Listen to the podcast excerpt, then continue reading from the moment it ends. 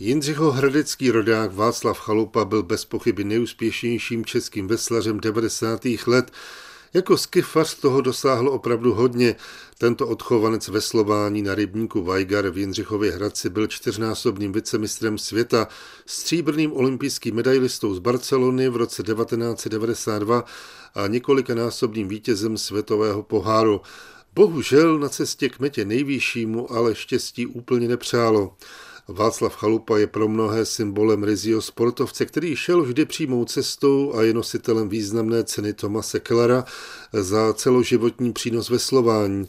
Úspěšným sportovcem a veslařem byl také jeho otec Václav Chalupa starší, účastník olympijských her v Tokiu. Po dlouhé aktivní sportovní kariéře zůstal u vodních sportů a působil jako technický ředitel a správce při umělém kanálu v severočeských Račicích ale před několika roky se Václav Chalupa vrátil zpátky s rodinou na jich Čech, přesněji řečeno na Lipno, kde podniká a vede svůj veslarsko-broslarský klub.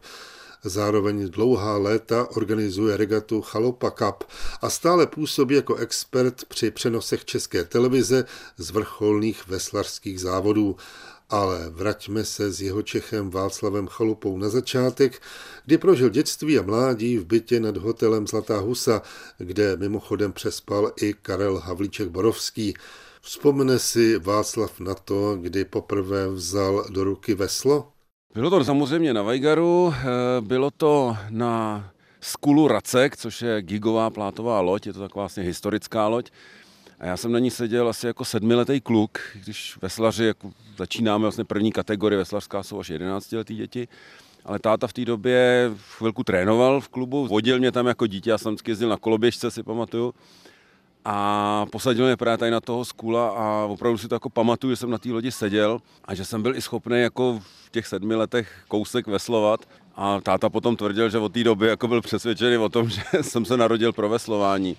Ale k tomuhle tomu skulu mám ještě takovou jednu, jako takový příběh, protože ten skul samozřejmě byl v tom klubu dlouhý léta jako taková cvičná loď pro děcka, pro malé děti, kteří přišli pro ty začátečníky. A pak já jsem z Jindřichova Hradce odešel. No a když jsem skončil svoji kariéru veslařskou, tak jsem se tři roky věnoval opravám lodí. A v té dílně, kde jsem vlastně pracoval, tak když jsem tam, tu jsem převzal, to byla dílna, která fungovala už před rokem 89, kde se vyráběly lodě veslařský v Praze v ČVK.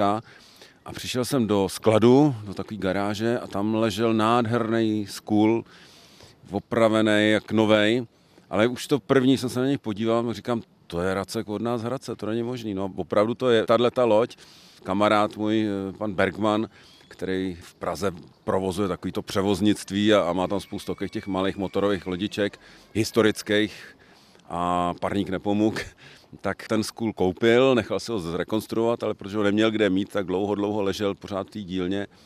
Až teď se zase jakoby ke mně vrátila tahle loď zpátky. Máme ji tady v Českém Krumlově, vysí tady v jedné půjčovně, kde se půjčují lodě a kola a tam vodíme naše kamarády a samozřejmě i známí lidi nebo lidi, kteří mají zájem o veslování, o historii veslování a tu loď jim ukazujeme.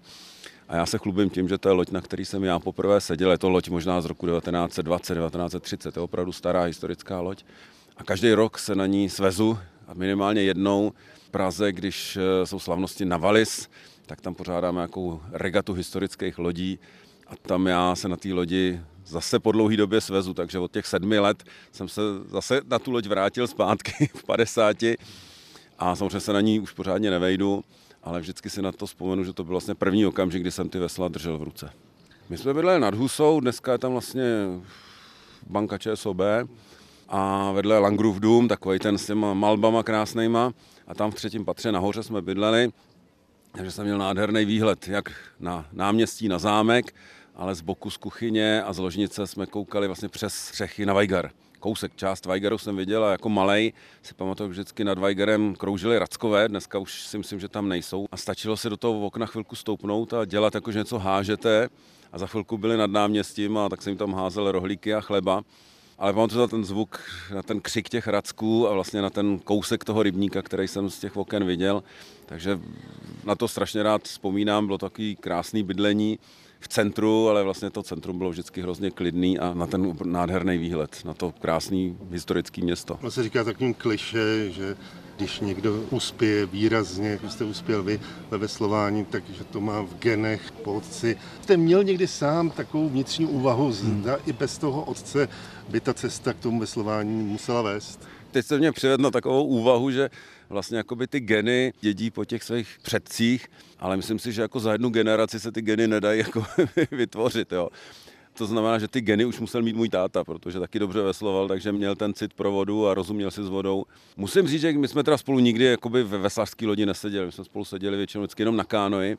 Tam jsme si tak nějak jakoby rozuměli a nebylo potřeba cokoliv říkat a věděli jsme, co kdo má dělat, takže asi oba dva jsme jakoby ten cit pro vodu měli v sobě daný, ale samozřejmě to, že mi táta o tom veslování vyprávěl a že mě k tomu veslování přivedl, tak to bylo vlastně to nejdůležitější, protože mě to veslování vždycky hrozně zajímalo protože mi vyprávěl o tom, jak byl na těch velkých závodech na olympiádě a, a na mistrovství světa a jak trénoval v Praze a o Kozákovi a o Starostovi, o těle těch velkých jménech, o Jirkovi Ptákovi, a který dokonce mi potom během toho mýho mladého veslování, když jsem byl ten žáček dorostenec, tak když jsme se někde na závodech potkali, jak v Praze, ale samozřejmě i v Třeboni, a pan starosta jezdívával na Ratmírák na dovolenou s rodinou, takže tyhle ty slavný veslaře mi představil a, a tak mě to vždycky jako zajímalo, co to veslování vlastně je, co to obnáší a vždycky jsem to jako chtěl zkusit. No a pak mi to vlastně táta umožnil, takže to bylo asi to nejdůležitější. Samozřejmě ty geny jsou taky důležitý, ale to už musel mít i ten táta, to musel se zdědit po nějakých svých dalších předcích. I když musím říct, že tátovi rodiče žádní sportovci nebyli. Naši se rozešli, když jsem byl malý a... Maminka byla zubařka. Maminka zuba, nebo byla zubařka, maminka žije v Nový Bystřici ale když jsem byl malý, tak se rozešli a jsem se zůstal s tátou, tak se naši dohodli a on jakoby tím mým životem a sportem žil, jo. žil někdy, musím říct, až eh, jako byl hodně na to upnutý a když byla nějaká možnost, tak přijel na závody a, a pak teda ke konci už to zdraví mu tolik nedovolovalo. A protože byl fotograf, tak vždycky měl minimálně foťák, pak samozřejmě, když jsem pořídil videokameru, tak běhal s videokamerou a všechno fotil a všechno natáčel. Ale to třeba musím říct, že jak mládí třeba i z toho veslování eh, těch fotek moc nemám, protože, jak se říká, Kovářova kobila chodí bosa, takže všichni fotky měli, jenom, jenom já samozřejmě nemám, mám nějaký, ale tolik toho, co táta teda vyfotil, tak eh, jsem nikdy neviděl a ani nevím, jestli ty filmy někdy třeba vyvolal. I co třeba natáčel na starou osmičku na kameru, to se taky samozřejmě muselo vyvolat, pak se to promítalo v promítačkách. Takže vím, že mě furt někde natáčel, ale už pak jsem z toho nikdy nic neviděl. ale jo, táta tím žil, no.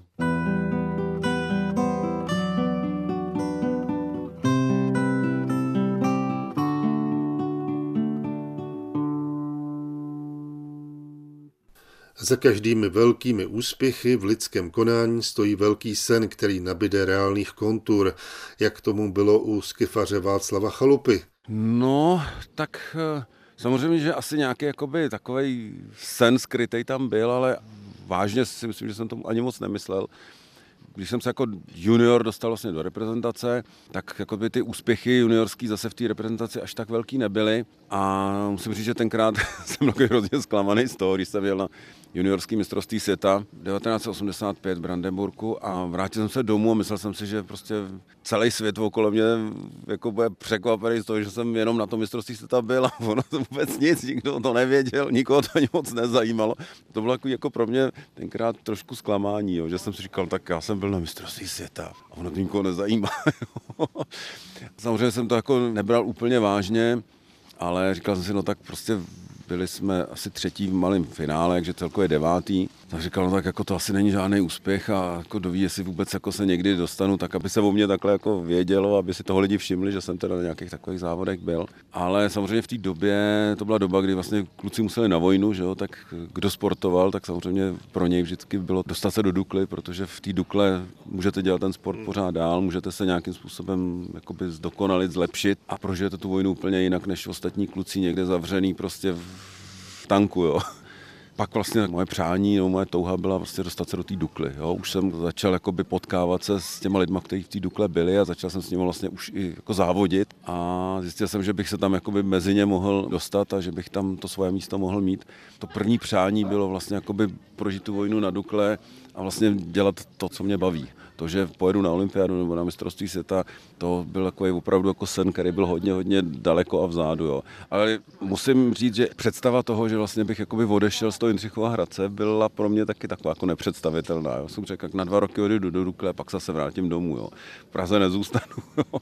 Samozřejmě se všechno potom jako změnilo, ale, ale už těch, já nevím, 17, 18, když jsem vlastně o té Dukle přemýšlel a, a už i ty trenéři jako si mě tak nějak okukovali a mluvili o tom, že by to do té Dukly mohlo být, tak jsem jako nepředpokládal, že v té Dukle zůstanu a že se domů nevrátím. Jo.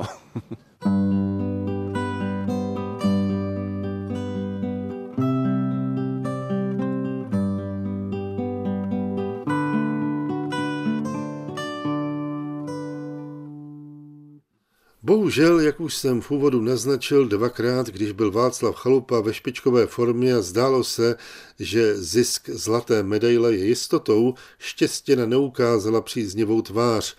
Bylo tomu tak před 20 roky na letních olympijských hrách v australském Sydney, ale také již v roce 1993 na domácí půdě na mistrovství světa v Račicích. Samozřejmě jako k tomu sportu vždycky potřebujete, jako by se všechno sešlo. Všechny ty faktory, které jsou důležitý, jak teda ta výkonnost, technika, jo, materiál, znamená loď, počasí, štěstí a zdraví. Jo. Ono těch, těch faktorů je několik. A když se tohle všechno sejde, tak pak, pak jako máte velikánskou šanci na úspěch. Jo. Ale občas prostě jedno z tohohle z toho vypadne. Třeba v tom, v tom Sydney tam mě zradilo zdraví, ale musím říct, že poprvé a naposled jako v mojí kariéře jiní sportovci na tom byli mnohem, mnohem hůř a, a jako ty, ty nemoce a ty zranění je potkávali každou chvilku. Mě se dostalo jenom jednou, bohužel ta na olympiádě, kde jsem byl jediný veslař z České republiky. Tím o toto bylo jako bolestnější pro mě a pro všechny. A hold, jednou jsem si to vybrat musel, jo.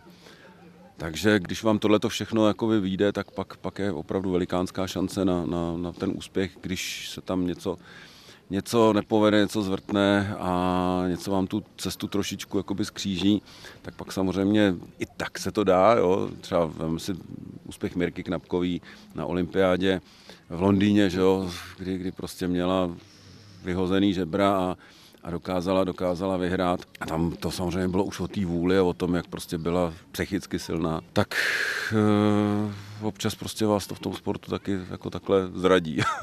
vlastně v těch Račicích, samozřejmě byl to šampionát, který by byl doma. Já jsem teda vlastně původně v plánu měl po, po olympiádě Barceloně si rok jakoby odpočinout. Jo? Rok vlastně jakoby ne nezávodit, ale, ale závodit jenom tak okrajově a fakt jako si odpočinout. Ale tím, že to mistrovství se byla doma v Račicích, tak jsme řekli, to nejde, to prostě už se nikdy opakovat nebude. Já jsem se tam strašně soustředil na to, že chci porazit Langeho. Jo. To bylo jediné, co jsem jako měl v té mysli. A nic jiného mě nezajímalo a vůbec mě prostě napadlo, nebo vůbec jsem si nepřipouštěl, že tam je nějaký porter, který jsme vůbec nikdo neznali. Věděli jsme, že vyhrál nějaký kontrolní závody v Americe a že teda výborně zajel rozíšku a jsme říkali, tak vždycky v těch rozíškách tam všichni blázně, že jo. Ale vůbec, vůbec mě ne, ne, nenapadlo a vůbec mě prostě jsem si nepřipustil ani to, že by jako mohl ten porter nás takhle jakoby potrápit, jo. Tím, že jsem se vlastně na něj nedostal, ne, nepotkali jsme se spolu vlastně, s Langem jsme jeli na sebe semifinále. Opravdu jako jsem ho bral, jako že to není žádný velký soupeř, ale byla to chyba. Asi jsem prostě ty ostatní soupeře podcenil a opravdu jsem se soustředil na toho Langeho, že ho tam dostanu a to se mi povedlo najednou prostě přišlo to obrovské překvapení, že tam ještě ten třetí, který prostě se kouká, jak my dva se perem a, a slíznul tu smetanu on, jo.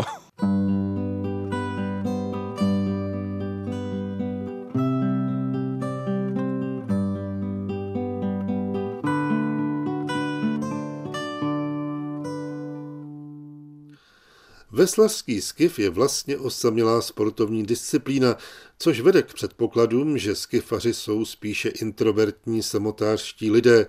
Jak to vidí jeho Čech Václav Chalupa, který se skifu věnoval po většinu své sportovní kariéry. Ten skifař jako bývá jiný a tím, že vlastně jako na té lodi sám, tak si vlastně vytvoří jako i svět okolo sebe, svůj, svůj svět, většinou ty skifaři mývají i vlastně jako, jako řekl bych, svoji osobitou nějakou techniku, jo, s kterou třeba potom mají potíž, když, když usednou s někým jiným do posádky, protože ty trenéři si myslím, a já bych to asi jako trenér udělal taky, prostě pokud ten skifař eh, nejezdí tou správnou technikou, jako by měl, ale jezdí rychle, tak proč bych mu to jako kazil, nechal, jo, každý, jo, vždycky jako ten styl nemusí být úplně ukázkový, úplně předpisový, protože každý člověk je jiný a každému něco jiného vyhovuje a prostě dokáže se prodat v té svojí technice. To je jedna věc, druhá věc je, že jste na tam našel sám. Jo. Mě to hrozně vyhovovalo, protože já jsem vždycky jako trošku medvěd samotář, jo, nebo vlk samotář.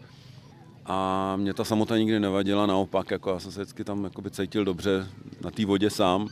Za druhý jsem ne vždycky na všechno, ale, ale jsem hodně zodpovědný, zvlášť když jakoby mám okolo sebe nějaký lidi, za který buď to jsem nějakým způsobem zodpovědný já, nebo ten můj výkon. A vždycky jsem, jsem měl jakoby hrozný strach, že někomu něco zkazím. Jo? ne, že by zkazil on mě, to ani mě tak jako nevadilo, ale spíš, že to zkazím já někomu jinému, těm druhým. Proto jsem vždycky jako tíhnul k té solové disciplíně, že tam jsem si opravdu byl za všechno, za všechno zodpovědný sám.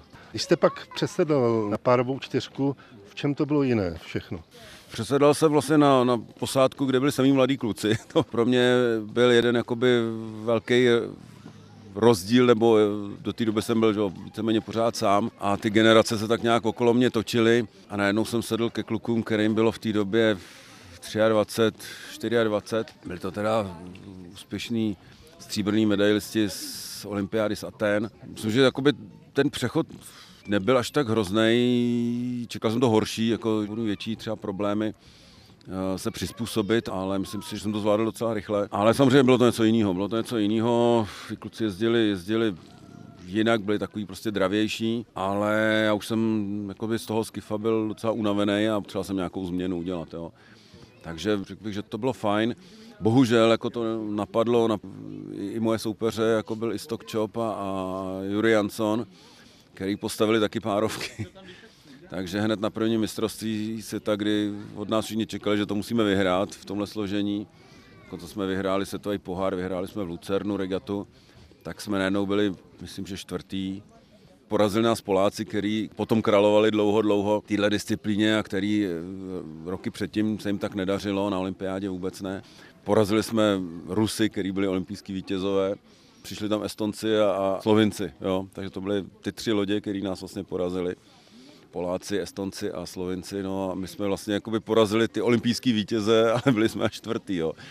No a takže najednou jakoby si myslím, že, že tomu i jako ty kluci a, i ty lidi okolo mě nějak přestali věřit, že to není zase tak dobrý, eh, že jsem do té lodě sednul a že to nebyla taková jakoby posila, no, takže pak ještě jsme vlastně jeli jeden rok spolu, ale jak to už prostě tak dobře nefungovalo, pak jsme myslím, že byli pátý na další regatě, no a pak vlastně na další předolympijský rok jsem sedl už do dvojskifa, kde to nám to vůbec nešlo, to jsem sedl s mladým Milanem Dolečkem, byl vlastně druhý, řekl bych, nejsilnější skifař v té skupině po mně. Ale bohužel jsme byli tak rozdílní jakoby technicky, tím pojetím toho tempa a průtahem ve vodě, že jsme se na té lodě strašně trápili oba dva. Byla to strašná dřina, vůbec to nejelo. Ale to se prostě stává. Jo. Někdy ten výkon samotný nestačí, prostě musí ty lidi být i jako podobně založený tím pojetím toho tempa, tím citem pro tu vodu. A já jsem byl spíš takový citlivější, když to ten Milan byl spíš takový jako silovější. Jo. A my jsme se fakt jako strašně, když to řeknu, přetahovali v té lodi.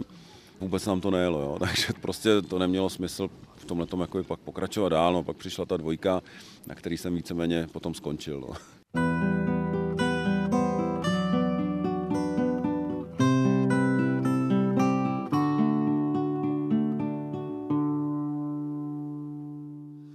V roce 2016 se rozhodl Václav Chalupa změnit životní a pracovní působiště a přestěhoval se se svými nejbližšími na jeho české Lipno. Na břehu tohoto jezera jsme spolu natáčeli toto povídání. Jak se to stalo? Já jsem jako dítě tady na Lipně byl vlastně někdy v šesti letech, ještě když jsem chodil do školy a od té doby jsem se dostal až, až v roce 2010, když mě sem pozvali kamarádi na závody dračích lodí já jsem to Lipno vždycky měl jako to velký jezero, ale my jsme byli někde tenkrát ze Strejdou v Černým, že on byl velký rybář, někde jako nahoře na kopci, viděl jsem to jezero obrovský před sebou. A opravdu jsem tady celý život nebyl až v tom roce 2010. Přišel jsem sem tady na tohle, tady jak my sedíme, tady na to místo. A když jsem to tady viděl, tak jsem prostě se zamiloval. Začal jsem být nemocný. A už jsem nemyslel na nic jiného, než že bych jako chtěl sem na to Lipno se nějakým způsobem dostat. Jo. Začal jsem vlastně přemýšlet i o tom, že bych přesídl jsem tu firmu na ty opravy lodí a tak dále. Ale furt to bylo takový komplikovaný a jako jakoby velký skok. No až prostě najednou přišel takový okamžik, kdy jsme i se ženou prostě zjistili, že v těch Račicích už jako není až tak dobře, že se tam pořád necítíme jako doma, že doma jsme tady, jo. Tady na jihu. V té době maminka Alice měla nějaký zdravotní problémy, takže žena sem často jezdila, musela dokonce odejít z práce a vlastně na nějakou neplacenou dovolenou a vlastně starat se tady o maminku. Samozřejmě maminka, zaplať pámu ze všeho se dostala a, a je v pořádku. A v tu dobu jsme říkali, hele, prostě já tady mám taky maminku, tak jsme říkali, hele, my na ten jich strašně rádi jezdíme, furt je to složitější a složitější tím, co jsme vlastně v Račicích dělali, tak jsme celou sezonu byli přivázaný za nohu tam, protože tam, že v každý víkend nějaká akce. A když jsme se měli, tak že dneska víte, jaký je ten provoz a, a to bylo opravdu cesta na půl dne. Tak nějak jako ze dne na den jsme prostě si řekli, jako musíme tady odtaď pryč, jo. My jsme tady nešťastní a bylo to vlastně v době, kdy se tady pořádalo to Rio Lipno, se tady vlastně měli ukázat všechny olympijské sporty a já jsem dokonce jsem obětoval účast v Riu jako komentátor nebo experta české televize tomu, že bych byl tady na Lipně a zařídil jsem si vlastně tady veslování, sehnal jsem si lodě, vesla, všechno, abych to tady mohl lidem ukazovat. A když jsme to tady vlastně jakoby provozovali, 14 dnů i s malým synem, který říkal, že z Račice nikdy neodstěhuje, že tam je jeho domov. A taky se mu tady prostě zalíbilo, tak víceméně během tohohle z toho RIA Lipna jsme prostě se rozhodli, že z těch Račic odejdeme. Takže opravdu jsme jako ze dne na den zbalili kufry, všechno prodali, odešli jsme sem, koupili jsme malý penzion, ale to byla taková schoda náhod všechno, jo. Scháněl jsem nějaký bydlení tady a, a vlastně byl tady na prodej tenhle ten penzionek. Takže to jsme pořídili a začali jsme se o to starat. Nějaké zkušenosti s ubytováním, to jsme měli právě už i z těch Račic a žena tady nakonec dostala práci, pracuje na hrázi. Já v zimě jezdím s rolbou, takže jako práci jsme tady našli. V létě tady se věnuju veslování turistům. Jsme tady spokojení.